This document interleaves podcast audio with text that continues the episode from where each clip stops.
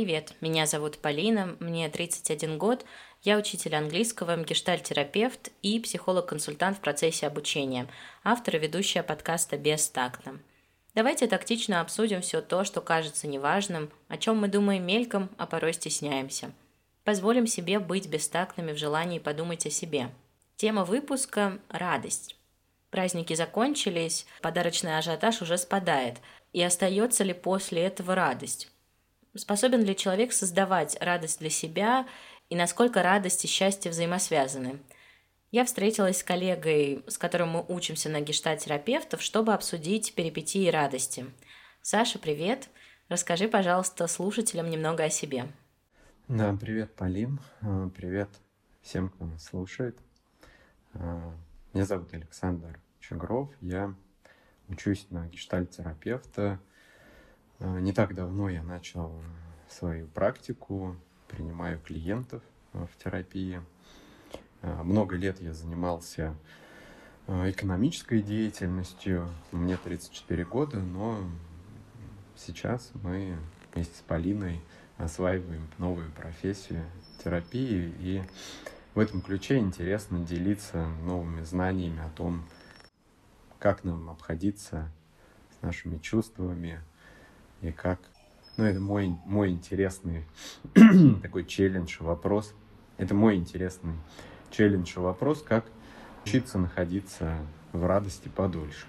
Согласна. Когда задумывалась про тему про радость, подумала, что из всей группы э, я бы назвала себя наименее радостным человеком. И когда думала о тебе, подумала, что ты тоже самый, наверное, серьезный и необычно разговаривать о радости мне очень такой депрессивный и грустный, и тебе очень серьезному человеку. Поэтому согласна, что для нас это большой челлендж, мне кажется, такая тема. Да, наверное, для нас это и очень актуально, как для серьезных и депрессивных. И время такое тоже подходящее. Время сильно подходящее, потому что много поводов э, не радоваться, как-то избегать положительных чувств, эмоций сегодня. Но, наверное, хорошо бы и как раз сейчас поговорить о том, как в этих чувствах хороших, приятных научиться оставаться. Я бы еще добавила, что как их находить и замечать. Одно дело, да, остаться... Мне, например, очень сложно обнаружить их. Сегодня наш выпуск будет в необычном формате. Я бы назвала это дискуссией. Я подготовила несколько вопросов для Саши по теме радости. И наоборот, Саша подготовила свои вопросы для меня, и думаю, в нашей беседе должна родиться какая-то правда э, про радость.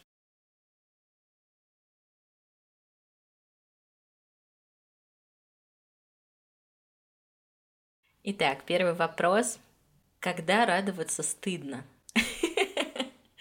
Когда радоваться стыдно?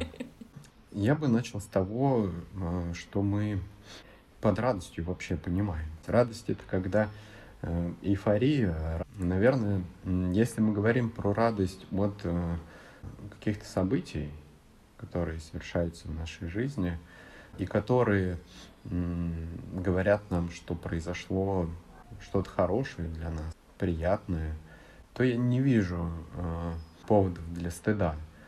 Но у нас есть э, какие-то общесоциальные истории. Мы не говорим, что если к тебе пришел друг и говорит, слушай, у меня как бы все умерли вообще и все такое, и ты такой, ну, как бы я рад за тебя.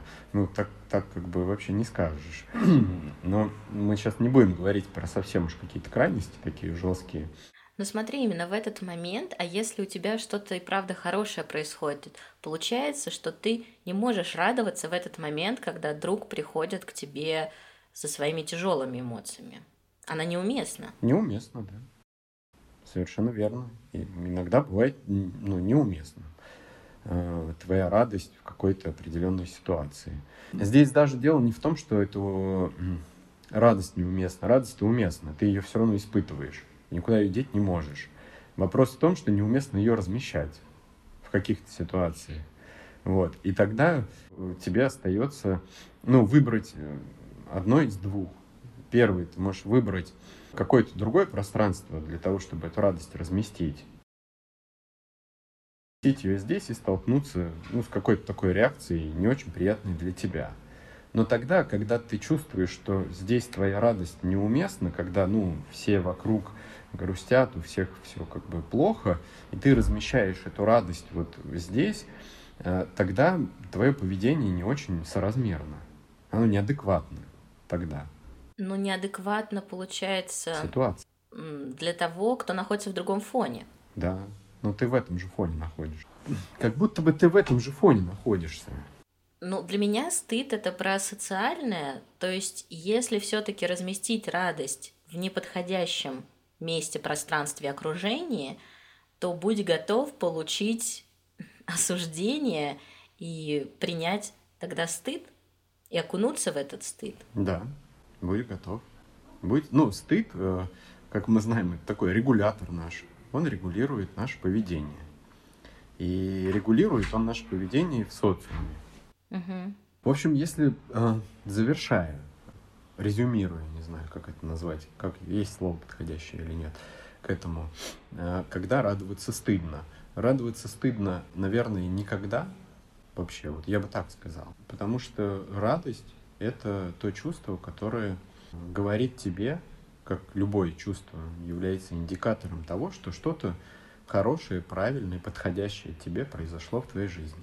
А размещать где-то радость может быть несоразмерно или неадекватно, если ты находишься в каком-то ну, в какой-то не очень э, благоприятной для этого ситуации. Если у людей вокруг горе, если люди вокруг очень агрессивно настроены на тебя.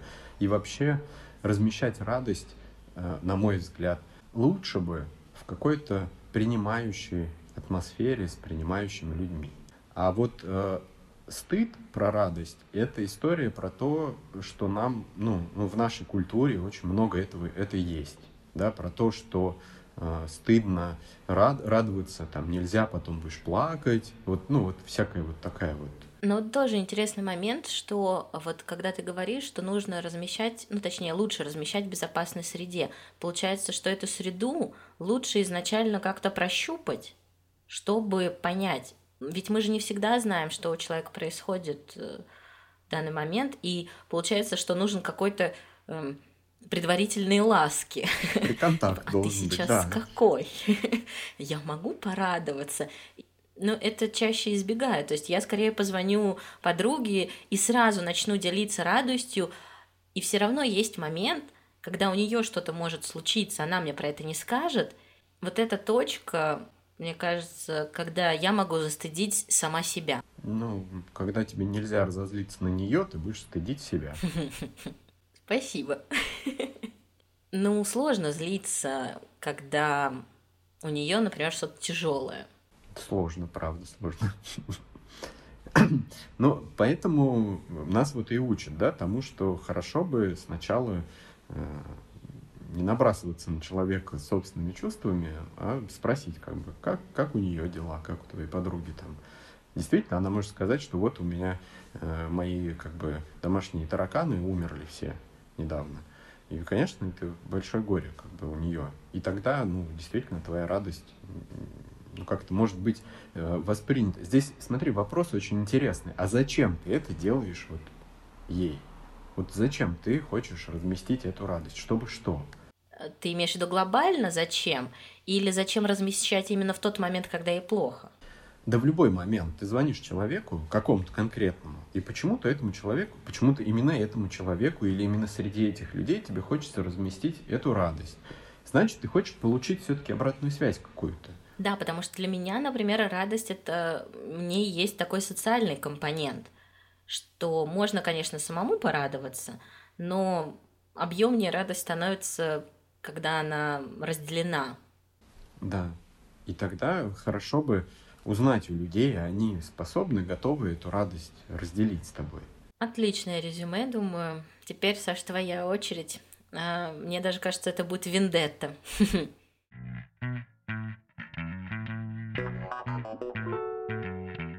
Да, ты меня спросил о том, когда радоваться стыдно, но мне вот интересно, а когда радоваться не стыдно? Теоретически, когда все довольны. Но реальность э, наша совершенно другая, и каждый день кто-то голоден, несчастен, умирает, погибает. Иногда, если что-то масштабное происходит, ну, как, например, сейчас с нами в нашем мире, да, давай будем говорить мире, то радость словно становится неуместным. И меня в этом контексте очень интересовал вопрос, социальна ли радость или нет. Об этом как раз спросила в моем первом вопросе, а, будет ли радость настоящей, если ее не с кем разделить и некому ее как-то предъявить, предложить. Потому что мне важно рассказывать о радости. Для меня она приобретает объем, когда я не говорю. Вот слушаясь твой вопрос про не стыдно. Не стыдно, то есть когда нет стыдящего человека. А если такого человека нет, то что тогда?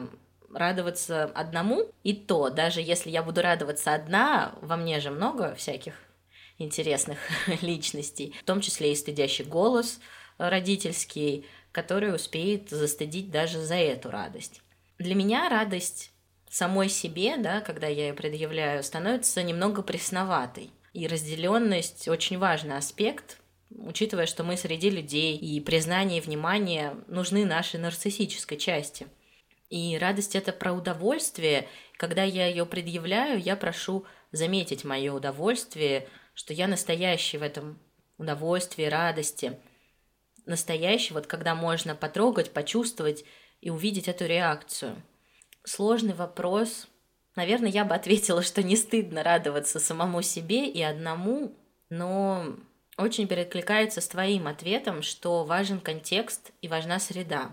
И при этом амбивалентная ситуация. Но мы реально же не можем сканировать каждый раз какой-то бэкграунд э, другого человека. Не знаю понимаю, что в некотором окружении я не всегда могу... Ну, наверное, вот, кстати, ты хорошо сказал, вот это «как дела?» — это универсальная такая формула, чтобы прощупать. Да, ты какой сейчас? Но даже в «как дела» мы знаем, что можно очень хорошо уходить от этого вопроса, отвечая «нормально», все хорошо, все нормально. И хорошо, ты предъявишь свою радость и все равно получишь полбу каким-нибудь обесценивающим словом. Если так с конца, действительно, да, ты можешь получить полбу. Это правда. Другой вопрос, как ты с этим потом будешь обходиться. Ну, ты кому-то сказал, что вот ты радостный, у тебя произошло какое-то радостное событие, все здорово, и тебе там говорят, блин, вот ты козел. У меня тут вообще все так себе, а ты тут еще радуешься. Это, знаешь, это моя реакция на людей, которые делятся своими отношениями, рассказывают, как они счастливы. Ну вот. И тогда ты такой, ой, блин, как-то стыдненько стало, да, что-то я какой-то вот не такой. И сразу хочется, ну, если ты, у тебя вот эта часть, она, ну, не, не хочется говорить, ну, как-то вот не проработана, да, со стыдом, тогда ты присоединишься к этому человеку, застыдишь себя, начнешь просить прощения, завинишь, скажешь, ой, извини, там, там, прости, что я там, и так далее. А с другой стороны, ты, ты ну, если ты так адекватно отреагируешь, ты можешь правда извиниться и сказать, что, слушай, ну, извини, я не знал, что у тебя так, как бы, не очень, ну, действительно, радость моя тут, наверное, неуместна. Пойду-ка я кому-нибудь другому ее размещу. Вот. И все.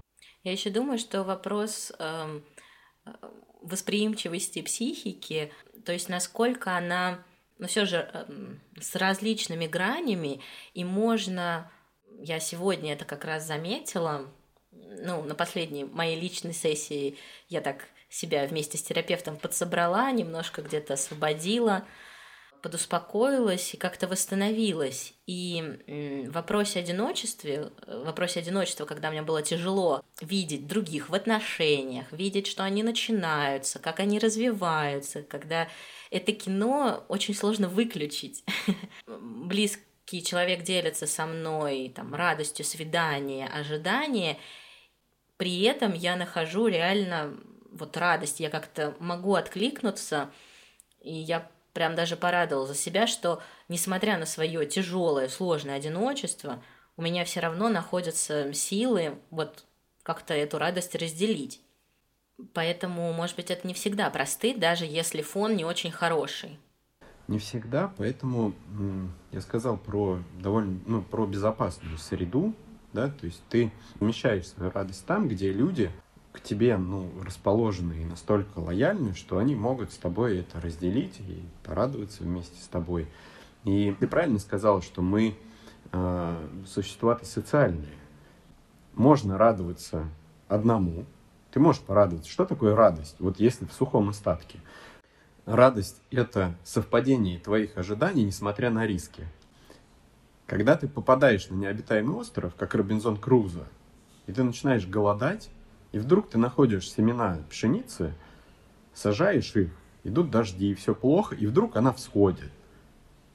И ты понимаешь, что ты наешься, и ты точно будешь радоваться. Даже если вокруг будет никого, ты будешь плясать вообще от радости, uh-huh. счастлив будешь до бесконечности.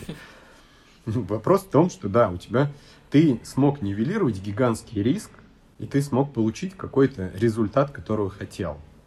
Иногда мы что-то делаем. И это удовлетворение какой-то своей потребности, да? Безусловно, ты испытываешь это чувство, это удовлетворение собственной какой-то потребности. А следующим шагом как раз и является то, что ты эту радость можешь с кем-то разделить. То есть это наша неотъемлемая часть социализации да, среди других людей. То есть мы усиливаем это чувство, и это чувство нас переполняет на самом деле. Ты начинаешь им делиться тогда, когда его очень много – ну, то есть ты делишься тем, чего у тебя как бы предостаточно. И когда у тебя много радости, ты, конечно, хочешь ее кому-то передать, разделить ее с кем-то и так далее. И это нормально. И бывает неуместно. Ну и ничего страшного. Что ж теперь?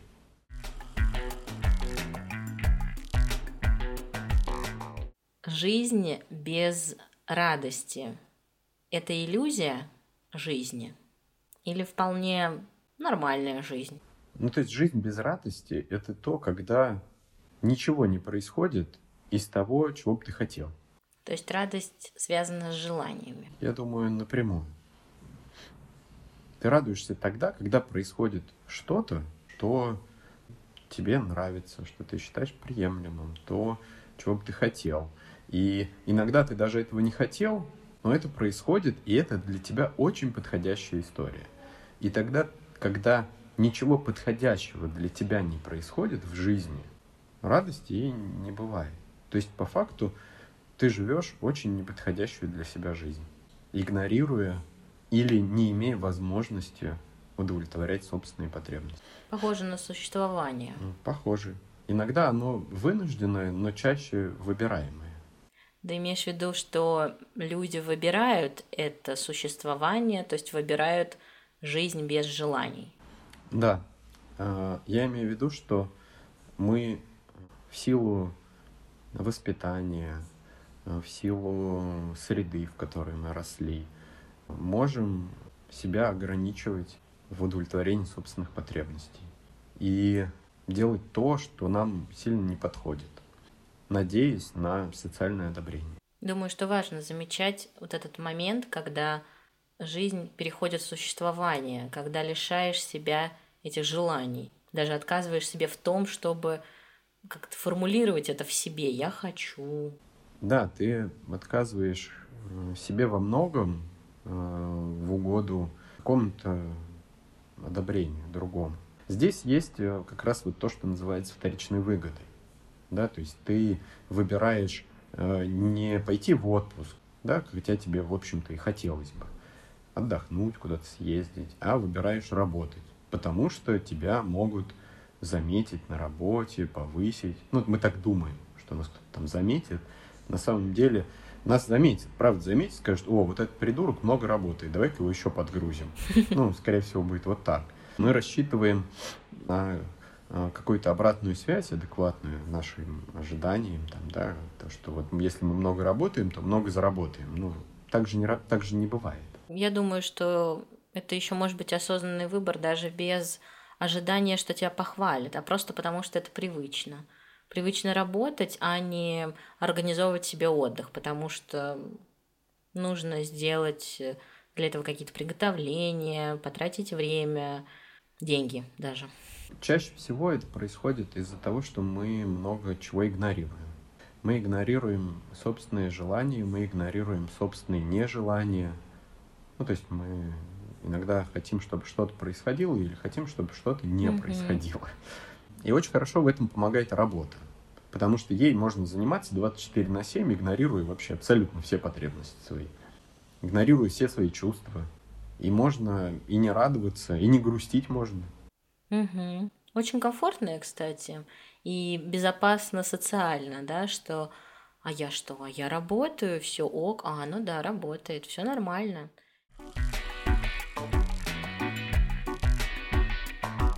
Связи вот с этим возникает э, еще интересный вопрос, когда все-таки нам удается испытать какую-то радость, и мы радуемся, э, мы очень быстро из нее выскакиваем. Мы доходим до какой-то цели, что-то сделали э, важное, интересное, может быть, долго к этому шли, и такие, о, здорово, все сделали, молодцы, следующая цель у нас вот такая-то. И не остаемся в этой радости. По сути, ее как-то так испытывая, как какую-то вспышку такой мимолетную, и все, побежали дальше работать. Как в этой радости остаться? Мне нравится этот вопрос, он про мою любимую тему еще достигаторства. Поскакали по целям, а ощущения радости и нет. Я научилась э, замечать, что у меня получается иногда оставаться в радости. И обычно я обращаюсь к телу, что я улыбаюсь, мне становится тепло внутри, тревога в это время лежит и где-то урчит на ковре, а я испытываю восторг. И когда я даю этому чувству пространства, то иногда это даже доходит до восторга. И я умудряюсь как-то еще и попрыгать, поскакать, похлопать в ладоши. И я вижу, я смотрю на свои руки, как они двигаются. И когда ты задаешь вопрос о том, как не проскакивать, то я фантазирую, что как-то приучить себя хлопать медленнее и в замедленной съемке, и еще, знаешь, сделать этот реверс, когда ты откатываешься назад и снова, и снова. Я бы записывала такие моменты радости, и в течение дня хотела бы возвращаться и проживать это заново. Может быть, э, сравнение с такой жвачкой, да, там пожевал, оставил, снова пожевал, вкус, конечно, уже теряется – немножко угасает, но все равно э, думаю, что какая-то пролонгация идет. Конечно, это уже будет не экзальтированная радость, и градус становится меньше. Но я бы продолжала как-то поддерживать эту радость телом, лицом.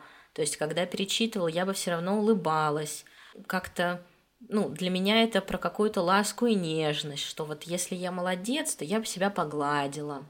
Еще, когда я задумаюсь об этом вопросе, хочется себя запечатлеть на фотографии, может быть, не для социальных сетей, хотя вот в этом плане, мне кажется, сторис отличный формат, когда вроде бы это не отдельный пост, но можно сделать какую-то подборку радости. Там я радостный, потому что там вот там памперс, у меня ребенок покакал. Или я радостный, потому что мою домашку проверили поставили там 45 из 45 и сделать какую-то, может быть, хотя бы папку для себя в галерее, где будет написано «Я радостный». И обращение к этим приятным моментам позволит сохранить. И в памяти, и, и тело привыкнет э, к этому ощущению радости. Я думаю, что вот я забываю, как это размещать внутри себя это удовольствие. При этом я признаю, что темп нашей жизни очень быстрый, и правда, эта радость проскакивает в рутине – и невозможно замедлить себя до уровня улитки, когда ты белка в колесе под Редбулом. Здесь, я думаю, отличный момент, чтобы перестать себя за это винить или стыдить. Ну, по крайней мере, вот я знаю это про себя, я так делаю. И дать себе больше свободы и разрешения, правда, проскакивать какие-то радости, но останавливаться на больших и ярких. То есть нельзя же себя бесконечно винить за пессимизм. Вот в моей жизни этого очень много, что там я какая-то грустная, депрессивная, вечно у меня что-то не так. Ну, не вечно у меня что-то не так. У меня, как бы, да, реально есть и большие, и маленькие радости. Но только я еще пока не следовала своим рекомендациям и не сделала папку в галерее. Ты сказала очень хорошие э, такие инструменты, мне кажется. Вот если говорить, не знаю, с клиентом, например, или просто с кем-то, вот, с человеком, э, как в этом оставаться, я увидел, что можно почувствовать телом, дать телу как-то вот поощущать эту радость. Ты, кстати, назвала очень крутой такой бизнес-инструмент. Его так э, всякие бизнес-коучи советуют делать. Это фиксация своих побед. Фиксация этой радости. Ты записываешь. И они еще добавляют к этому, для того, чтобы формировалась привычка вот такого позитивизма, э, еще себя поощрять за это как-то. Ну, там, как ты порадовался, у тебя какое-то радостное событие произошло, ты так подошел к зеркалу так и такой, на тебе тысячу рублей. Такой, да ладно, Знаешь, это как для собак положительное подкрепление. Да, такое положительное подкрепление, да. Вот. И, и это здорово. А, мне очень понравилась мысль про возвращаться к этому. Потому что мы все время какую-то ментальную жвачку жуем, мысли без конца идут, бесконечно. Мозг там что-то подкидывает какой-то. И чаще всего это тревожные мысли, ну, как нам жизнь собственную как-то ну, не проебать. Если возвращаться хоть иногда к каким-то радостным историям, наверное, это тоже поможет сформировать какую-то э, привычку и принести чуть больше такого баланса в вот этот ментальный такой серый мир в, со вспышками какой-то. Может быть, как-то оно подкрасит. Да, мне нравится про баланс прям. Мне очень нужен баланс. Мне не хватает его.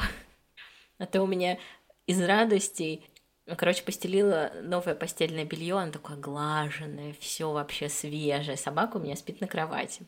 И, короче, ночью я слушаю эти позывы такой. М -м -м Я думаю, блин, Домик, сейчас тебя вырвет. Думаю, ну как-нибудь давай ты будешь где-нибудь на полу, тебя будет рвать. Ну, короче, нет. И он на эту чистую просто его вырвало. Ой. И как-то никакой радости. Единственная радость была в том, что у меня уже была постиранная простынь, и я как бы ее сняла. Думаю, ну ладно, постелю новую. И пока ты сейчас рассказывал про баланс, я думаю, ну разве это радость? А с другой стороны, а чё бы и нет. Так я сразу на чистенькой спала. Ну, правда, искать какую-то приятную, приятное в не очень приятном – наверное, неплохой подход. Но меня пугают э, люди, которые, у которых всегда все хорошо. Меня они сильно пугают. Я боюсь вот таких людей, которые, ну, как бы, мне на машину упала бетонная плита, ну, прекрасно, я пройду пешком, буду здоровее, там, я не знаю, подкачаются мои ноги, я тренирую дыхалку и вообще на свежем воздухе время проведу. Хочешь сказать, ты что, идиот? Ты тачку расплющила это херово. Да, вот э, ну, так. что не делается, все к лучшему. Знаешь, про что это? Это про обесценивание собственного опыта. Угу. И про обесценивание собственного труда в прошлом. Ну, то есть, если произошло какое-то не очень хорошая какая-то история, ну вот ты купил машину, ты на нее, ты работал, ты прикладывал усилия, выбирал, много чего сделал и на нее падает бетонная плита, и ты такой, да ладно, тут нечему расстраиваться. Ну, значит, это не очень ценно было для тебя. И ты обесцениваешь, ну, себя таким образом. Свой труд, В том числе те усилия. радости, которые ты когда-то давно испытывал по поводу покупки этой машины, что ты копил, там, отказывал себе. Кстати, хороший момент, что обесценивание срабатывает не только в сторону чувств других, но и в том числе обесценивание собственных радостей. Да, я думаю, что мы часто обесцениваем собственные позитивные какие-то вот такие э, чувства. Радость, э, какую-то эйфорию. Все, что э, вы порадуетесь про себя, будет использовано против вас.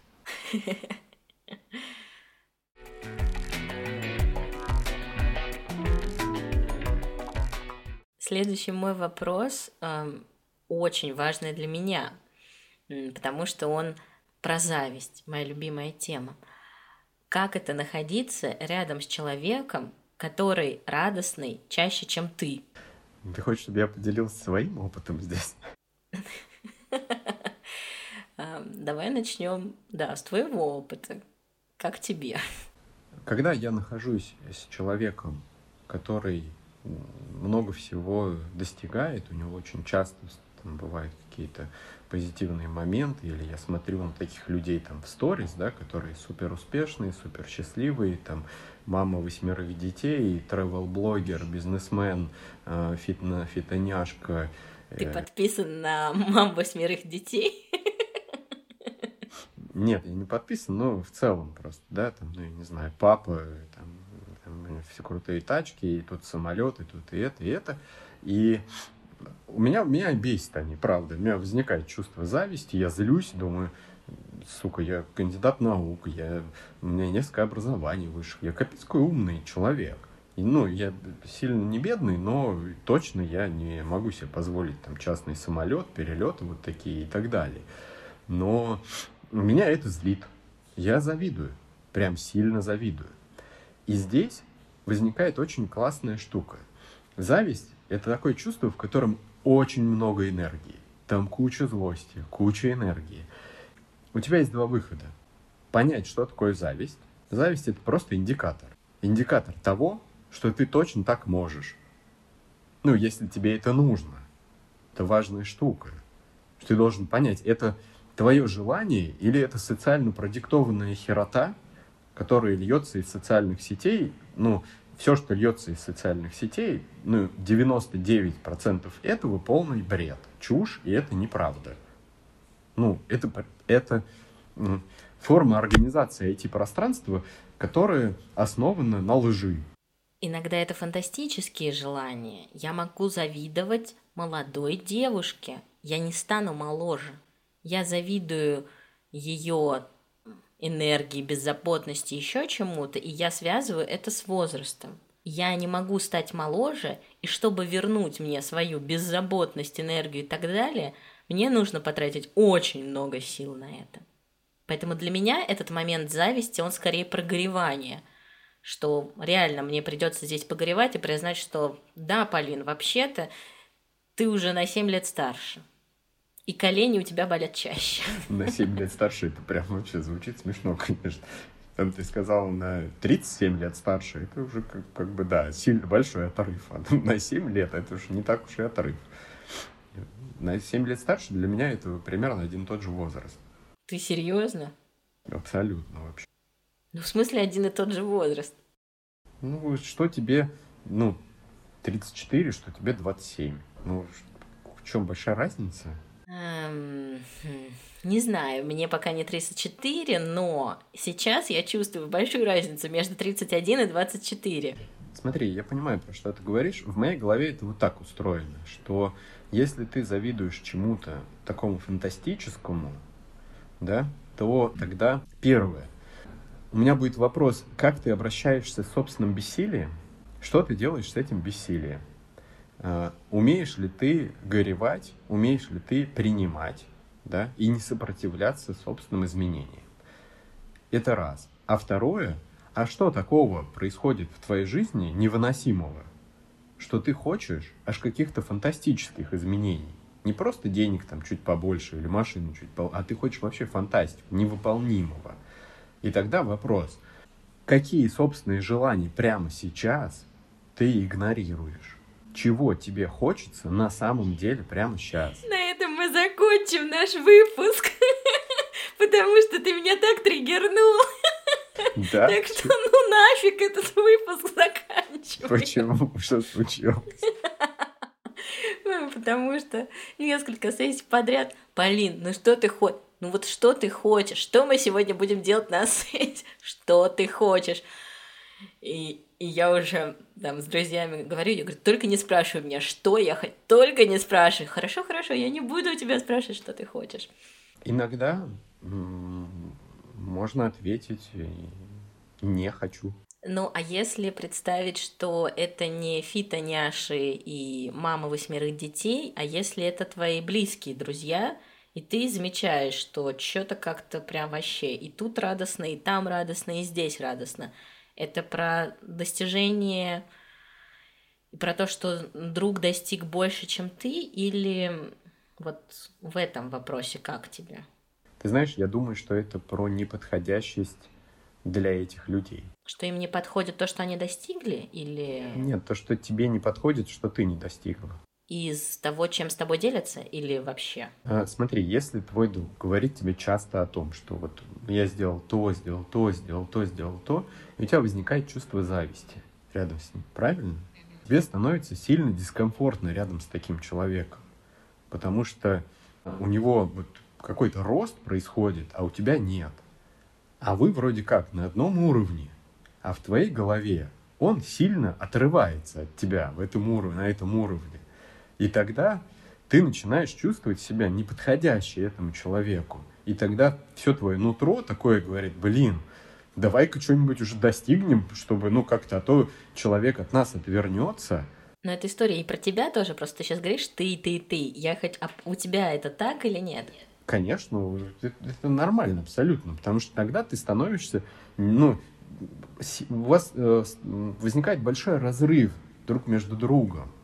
У тебя одни истории в жизни, а у него другие совершенно. А человек тебе сильно важен. Человек, ну, является твоим другом. Тебе важно, чтобы он был в твоей жизни. Но когда у вас происходит большой отрыв друг от друга в интересах, в событиях, в жизни, у вас ничего общего не остается. И тебе очень... Да, нет места вот этого сливаться. Да, и тебе очень страшно то, того, что человек тебя отвергнет, что он тебя бросит. И э, ты ну, совершенно нормально начинаешь думать о том, что, блин, как бы так, чтобы его сделать, чтобы, ну, тоже быть вот, ну, хоть как-то найти совместность какую-то с ним. Но у меня здесь большой вопрос к тому, а как я э, э вообще отношусь к собственным таким вот э, состояниям. Почему я считаю, что я не могу быть там слабым, э, неуспешным, там каким-то вот проблемным, и со мной нельзя с таким быть рядом. Почему я думаю, что обязательно такого, как я, человека, мой друг должен отвергнуть? Ну, то есть тогда я не могу... Для меня вот эта история скорее не про то, что отвергнет мой друг, а вот ты рассказываешь, и я чувствую, что я сама себя отвергаю в этот момент. Да, для меня это как раз вот история про то, про то придавливание собственного объема. То есть я отвергаю ту свою часть, которая переживает, страдает, угу. которая болит. И я ее считаю неправильной, ненужной, недостойной. И у меня возникает внутренний конфликт очень сильный. Потому что она-то есть, а мне, а я ее не принимаю. А она никуда не девается. И она и не денется никуда. Отличный ответ. Парируйте, Александр. У меня есть такая мысль о том, что радость — это чувство, которое наступает и проходит. Счастье — это такое состояние, которое может длиться какое-то долгое время, несмотря на там, взлеты и падения. И э, всегда ли счастье связано с радостью? И радость и счастье — это одно и то же. Они как-то связаны вот у тебя или это совсем разные. Счастье это что-то на экзистенциальном. Радость от э, сданного зачета не принесет мне глобальное счастье. А в счастье для меня много радости и грусти в то же время. Эм, счастье это что-то объемное. Эм, не зря же иногда от счастья плачут. И это, конечно, могут быть и слезы радости. Думаю, что я лукавлю. Может ли в счастье быть еще и грусть. Не знаю. Грусть, она про расставание, про какое-то освобождение. Есть ли грусть в счастье, может быть, я соврала, не знаю. Но согласна с тем, что действительно радость меньше по объему, чем счастье, и для меня иногда это вообще отдельно стоящая фигура. Но оба состояния могут быть краткосрочными слышал, наверное, это выражение, что абсолютно счастливы только психи. Хоть и какое-то спорное высказывание, и все же э, для меня вот это растягивание счастья – это какой-то искусственный процесс, и теряется весь цимус – а когда радость и счастье отдельно стоящие фигуры, но могут быть про одну и ту же тему, например, радость от встречи с другом, которого давно не видел, и при этом есть счастье от того, что есть отношения с этим другом. Вроде бы про одну тему, но все-таки про разное. Поэтому для меня радость – это одна из составляющих счастья, и при этом достаточно параллельные вещи, которые могут быть про разное. И я вот еще задумалась про грусть. Может ли быть грусть в счастье? Для меня счастье вообще это образ жизни. Счастье как ну вот этим, и такое этимологическое э, значение слова счастье, это сейчас есть. То есть это очень гештальтистский, гештальтистский подход такой. Здесь, сейчас. Это про проживание того, что с тобой происходит. Ну, то есть это момент. Это про полноценную жизнь. Ну, мы все во времени и в пространстве очень ограничены, и мы двигаемся не как кванты, нас можно зафиксировать. Но если мы не сопротив... это такое несопротивление собственной жизни. И это, на мой взгляд, это проживание довольно счастливой жизни. И в этом может быть грусть. Грусть, ты права, это про потерю, это про расставание какое-то. И при этом ты можешь это хорошо проживать. Если тебе грустно, значит то, что было, было очень ценным. Это важно.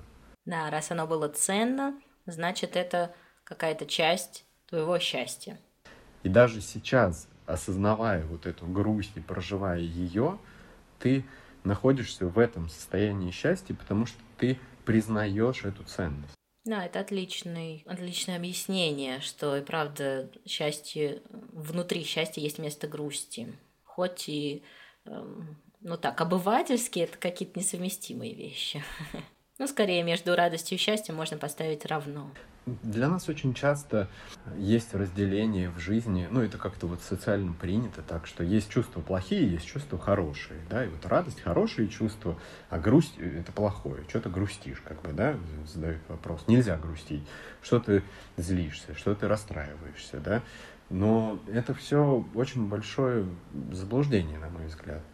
Меня с детства волновал этот вопрос, честно говоря. Я злился на то, что мне нельзя злиться ну, как чего почему бы и нет, как бы. И я при этом был иногда очень амбивалентен, я мог там и злиться, и в то же время и, и радоваться, да, то есть когда ты, потому что это большая какая-то агрессия такая, которая из тебя выливается, это много энергии. Вопрос, на, куда ты ее пускаешь, ты начинаешь как бы котят убивать там, или ты начинаешь там, не знаю, строить там что-то, это совсем разные вещи. Поэтому для меня счастье это такое попытка или желание ну, прожить до конца то, что с тобой происходит. Я думаю, что это отличный финал для сегодняшнего выпуска. Закончили мы на счастливой ноте. Спасибо, э, Саш, за участие, за обсуждение. Мне понравилось, как она у нас сегодня построилась в таком новом формате. Возьму его на заметку, очень интересный. Да, спасибо тебе, спасибо, что позвала.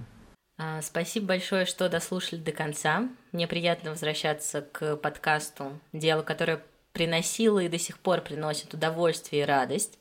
Подписывайтесь на телеграм-канал подкаста ВК-сообщества.